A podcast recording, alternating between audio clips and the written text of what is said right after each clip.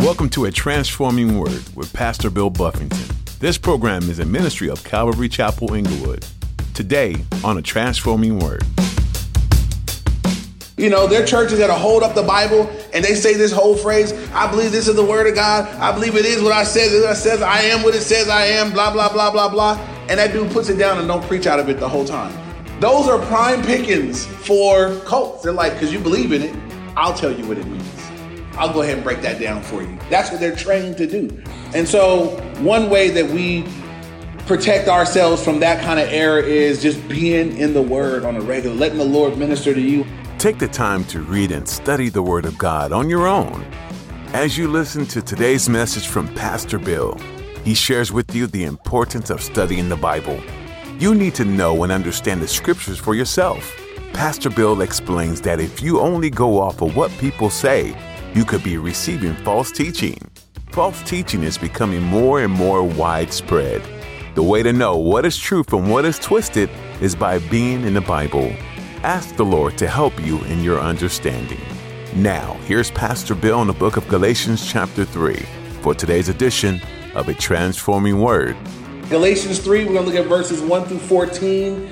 Uh, message titled Having Begun in the Spirit. And uh, we're continuing through the book of Galatians. Most of what we've seen so far, and it'll continue through chapter 3. It'll kind of switch gears in chapter 4. But Paul is laying out his correction. The, the churches in the region of Galatia had started out uh, having received the gospel from Paul. So Paul went there. He preached the, the true gospel they got saved. They entered into a relationship with Jesus Christ on the basis of the, the, the gospel. And then after Paul left, people came in with false doctrine. So I, one thing I do want to deal with today is false doctrine, false teachers, and how to make sure you don't end up susceptible to those things because there's nothing new under the sun. I mean, just like we would say, God is so faithful to do what God does. Satan is a he's a faithful devil. Y'all know that? I mean, he does his job. So if God is doing a real work, Satan is like, man, I got to do a fake work. If God is preaching a true gospel, Satan has got to, you know, he's got to make up some some fraudulent gospel, and, and and he's got some people to get out there and preach it too. So we want to make sure that we're not uh, victims of those things. None of us have to be. God has given you and me everything that we need to to never fall prey to and victim to the lies of the enemy. And so look at Galatians chapter 3, verse 1. Paul opens up with, O foolish Galatians, who has bewitched you that you should that you should not obey the truth, before whose eyes Jesus Christ was clearly portray- portrayed among you as crucified. So first off, he says, "Oh foolish Galatians." Paul's not being mean here. Um, you know, there's a couple of Greek words used for foolish. Jesus used in his parables uh, about you know the, those that would hear the sayings of Jesus and do them like a wise man build his house on a rock. Those who would hear the sayings of Jesus and not do them, Jesus said was like a foolish man build his house on the sand. The word Jesus used was a Greek word moros, which we get our English word moron. It literally means stupid. And Jesus would say there, if you know my word but don't do it, it's foolish. It's stupid. It's moronic. It's it's stupid that you would know the truth but not do it. There's a different word that Paul uses here when he says, "Oh, foolish Galatians." It's not the Greek word moros. It's another word, and I don't speak Greek, but this is what it means. It has the idea of someone that can think, but they won't. So someone that you have the ability to think, but you you just won't even you won't even if, if Paul is saying if you guys would just use your brain if you would just think through what you've heard, what you know, and what you're hearing from these guys, you wouldn't even be here. The word foolish here is that you have a mind to think and to perceive, but you're not putting it into practice. Um, you've laid down uh, your own faculties of, of thinking, and that's why you're in the condition that you're in. So, oh, foolish Galatians, he says, who has bewitched you? The who there is important too, because on the surface, um, Paul has earlier talked about false teachers coming in. But when you look at the word who, it's, it's in the singular. He doesn't say what group of false teachers, which teachers or which group, it's who. And the idea here is this doesn't matter who the false teachers were, where did that false teaching originate? Who did it originate? Who did it come from originally? Satan. That's that's what he's getting at. When he says who has bewitched you in the singular. There have been multiple false teachers, but Paul is saying, you know, who bewitched you is Satan. He may have done it through the multiple false teachers that have gone out, but Satan is the author of these false doctrines. Satan is the author of these uh, these erroneous teachings that go forth. And so, real quick, in our culture where we are right now, we may not be struggling with false teachings on the same level as what the Galatians were dealing with. They were dealing with a lot of Jewish cultured religion wanting to add extra rules and legalisms to how to become a Christian. I feel like in our area and the churches that I'm aware of and the things that I see, here are the common cults and false teachings that I see where we are. Uh, one very prevalent cult that I see all the time at Starbucks, where they look just like us, they talk just like us, but they're not just like us. Uh, there's a. It used to be called the Church of Christ, not the denomination that don't like stringed instruments. That's weird too, but I'm not talking about them. It's actually a cult, the the Worldwide Church of Christ. They're a cult, a shepherding cult and they meet with you and then you get a discipler and they get all in your business and they become your personal Jesus and they run your life. That's not God's will. That's not what God wants. They attack college campuses. They're looking for kids that are freshly away from home and they go after them. Um, one of the key marks of a cult is they feel like they're the only ones that have it right. Where you got to do it through us. If you go to them and you've been, I've been saved since I was 12. I got baptized at my church back home. No, you need to get baptized through our church. Ooh, if you come here and I ask you about your testimony, you say, No, I, I, got I gave my life to the Lord back in 1996. Really, where? I was over at this church over in Wildcat. You've been water baptized? I got water baptized after I got saved. Praise the Lord. I'm not inviting you out to another water baptism. I'm saying, Praise the Lord, you got it. I'm baptism for people that haven't done it, or maybe some people got baptized when they weren't saved, but they're saying you got to do it through us. Um, it's a cult, false teaching. Um, there's other cults or, or false teachings that really lend themselves to people that are intellectual. It's like Satan's got something for everybody. You intellectual? I got something for you. It's gonna sound deep. We're gonna get deep. I got the teachers are gonna have um, you know, you know, PH and all kind of other names in front of their, you know, symbols in front of their names, so you know they really know what they're not talking about. You know, uh, you know, if that's what you need, that's what we'll do. Uh, in our culture, um, in, in many areas where where people lack resources or want more, or need more, um, there's the word of faith doctrine. It's the prosperity cult. And I won't call them a cult because, you know, they may actually preach the gospel in addition to the errors that they teach. But there's a whole doctrine there about where the whole goal of coming to God is to get from God. We come to God to get what from God? Salvation, right? That's it. Uh, I don't have another gospel for y'all, you know. So you might get the gospel and be broke, but at least you're going to heaven. So you know, you might get the gospel and have a couple dollars. Praise the Lord, you know. But the gospel is the goal. The goal is the cross is what Jesus did on it for us. But there's some greedy folks out here. If, if I go to church and you telling me, you mean I can get more? Preach that message. I want to hear some of that. Um, there are there are groups where their whole setup is I'm gonna tell you what you want to hear.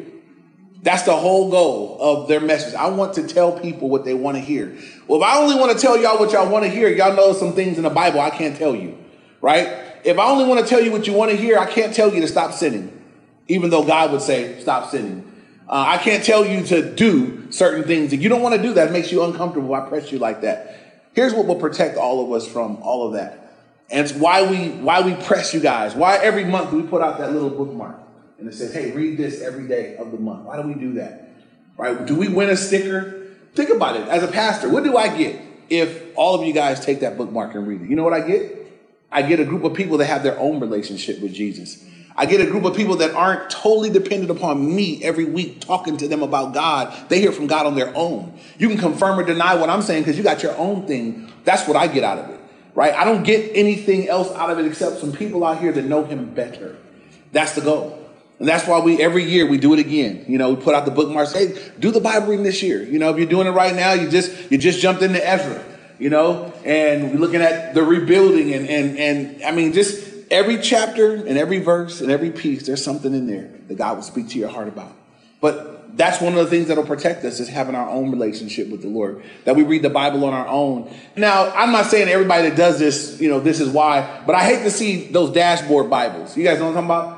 When you see a car and it's the Bible just sitting in the it's sitting in the back of the window or in the dashboard, because For some people, that's where the Bible resides, so I won't forget it when I go to church. Now, maybe you got another one in house that you read every day. Praise the Lord. But for some people, the reality is they open up their Bible when they get here Sunday, if they make it.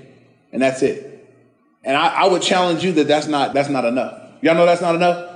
That's just not enough, right? It's just not enough. You cannot just open up your Bible when you get here on Sunday um, and then feel like, man, I, am solid with the Lord. Now you, you're you're you are prime pickings for the enemy. Jehovah's Witnesses, when they make it to your door, they're assessing you real quick.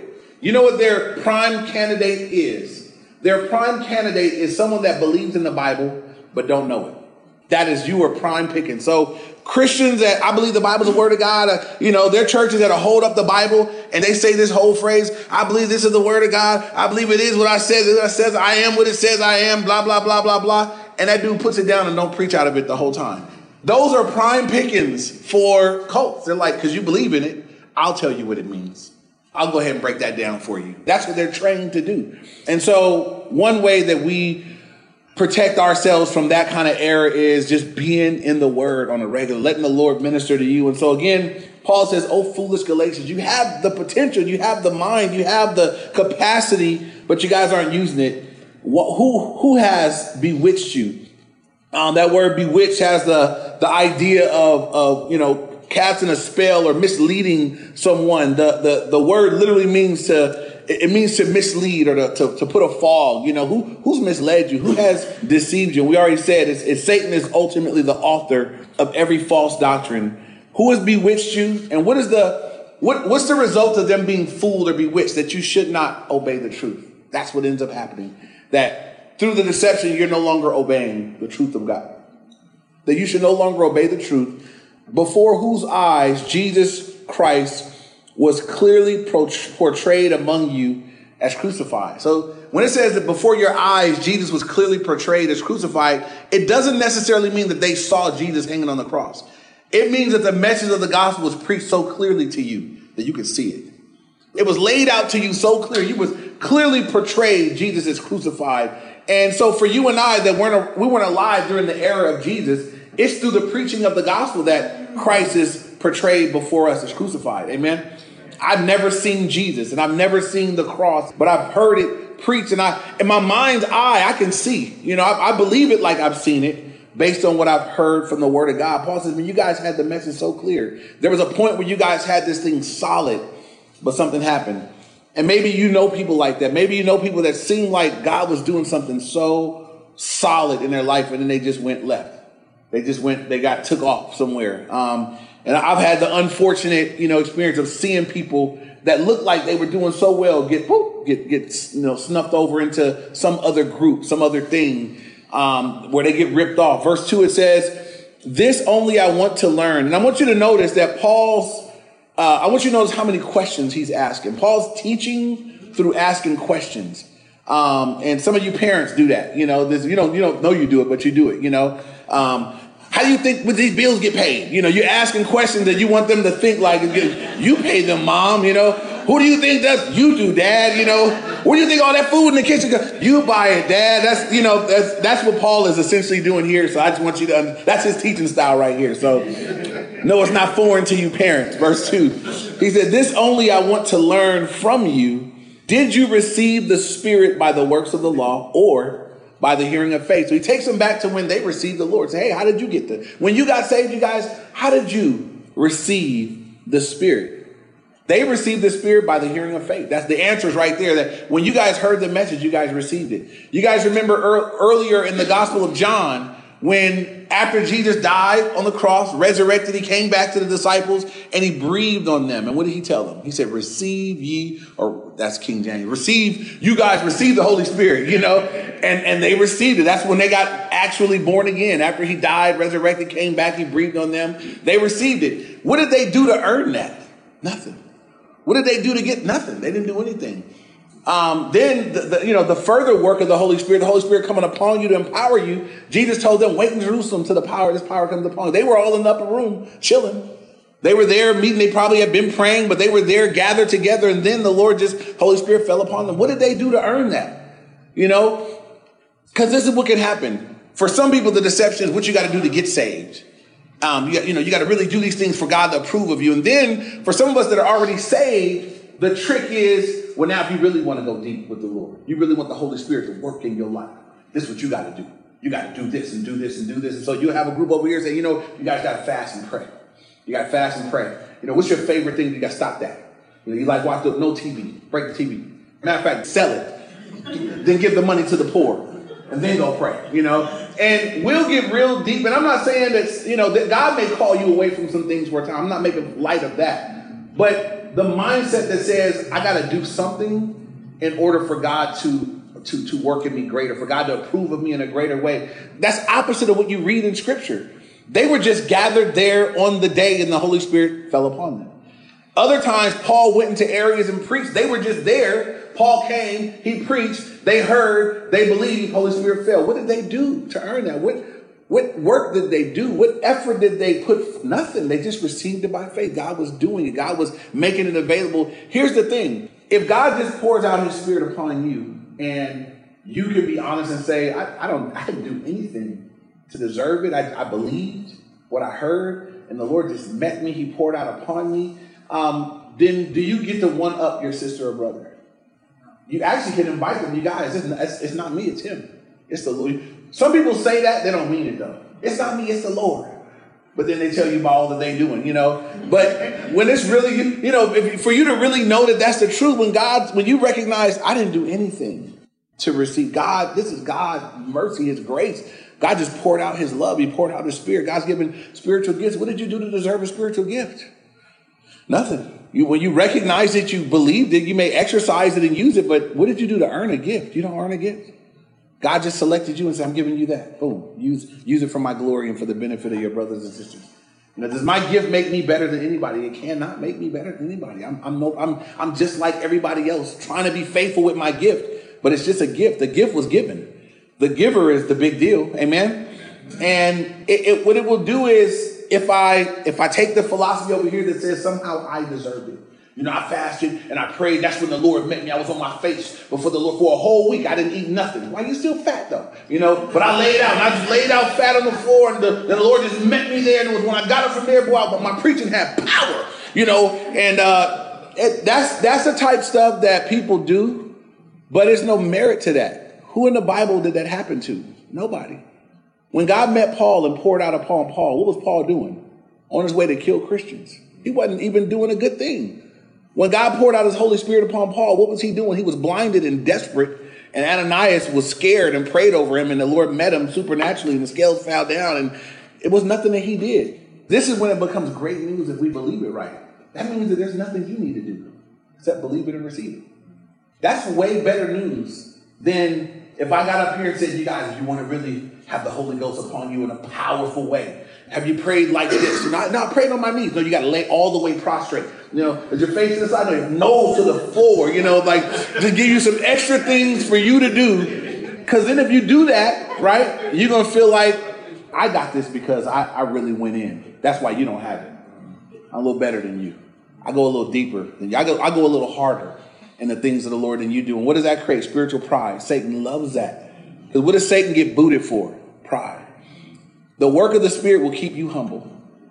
The work of the Spirit, God will exceed in your life what you could ever do and what, what it should do. You should you just sit back in awe of what God's doing through you, and you just it'll humble you. No, it's not me.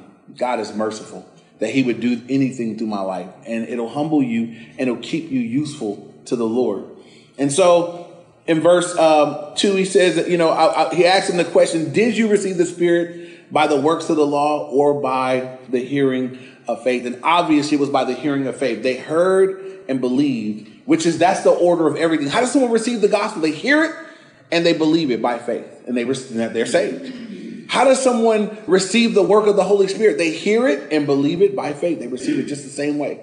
And so in, in both instances, God gets to be this gracious giver and we get to be these, these receivers of his great gifts the gift of his spirit, the gift of salvation, all these different things. That's the order God wants it. And God says, not, it's not going to be a work that you do to receive it. Now, here's the deal. Because where the works come in, works are a result of God, because you saved me, I, I want to serve you. Because you poured out gifts upon my God, you have, you can have this life. You do what you want with this life. You can, I want to serve you. I'm not serving you so that I'll earn something more.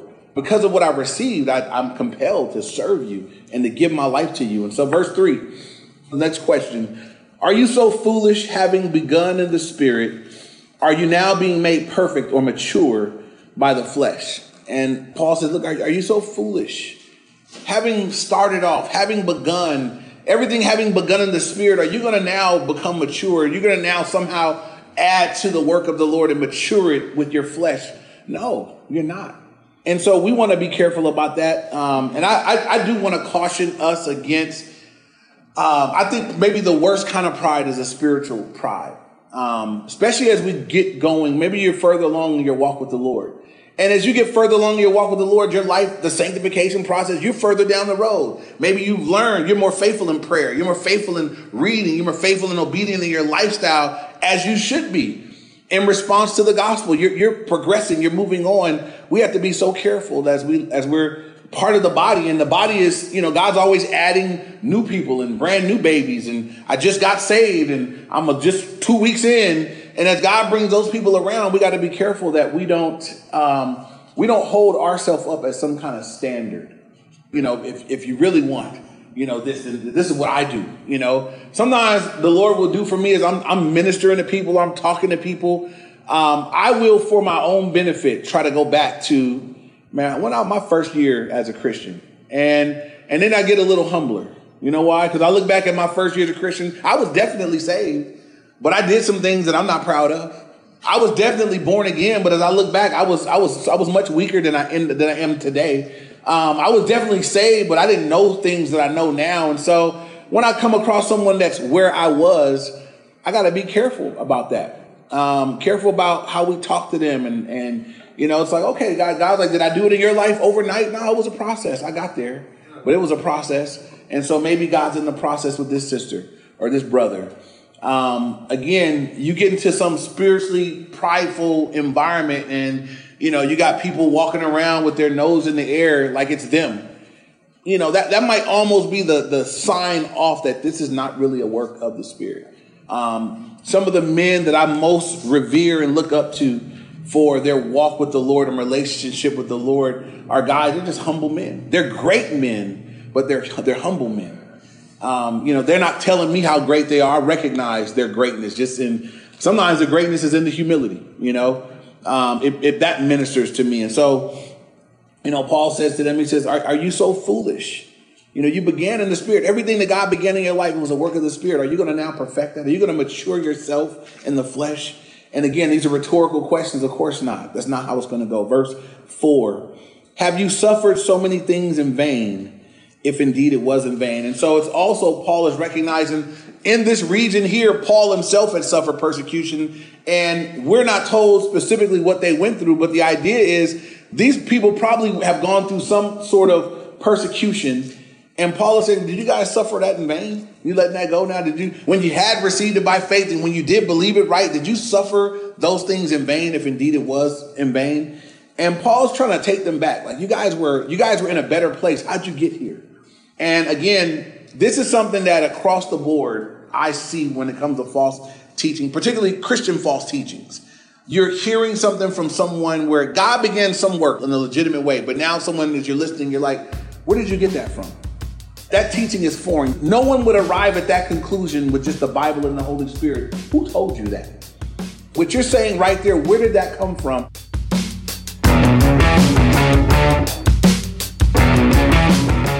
In his letter to the Galatians, Paul fought against the Judaizers who were trying to make the Galatians follow the Old Testament law after they had been saved.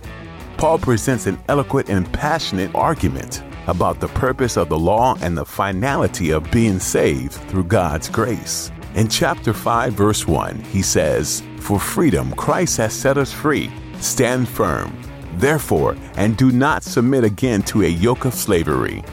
Paul reminds the reader over and over that when Jesus died on the cross and rose again, he had provided for our salvation once and for all. There is nothing else we need to do to be saved. There is nothing else we can do to add to our salvation. It's all been done for us by Jesus. Thanks for joining us today on the Transforming Word.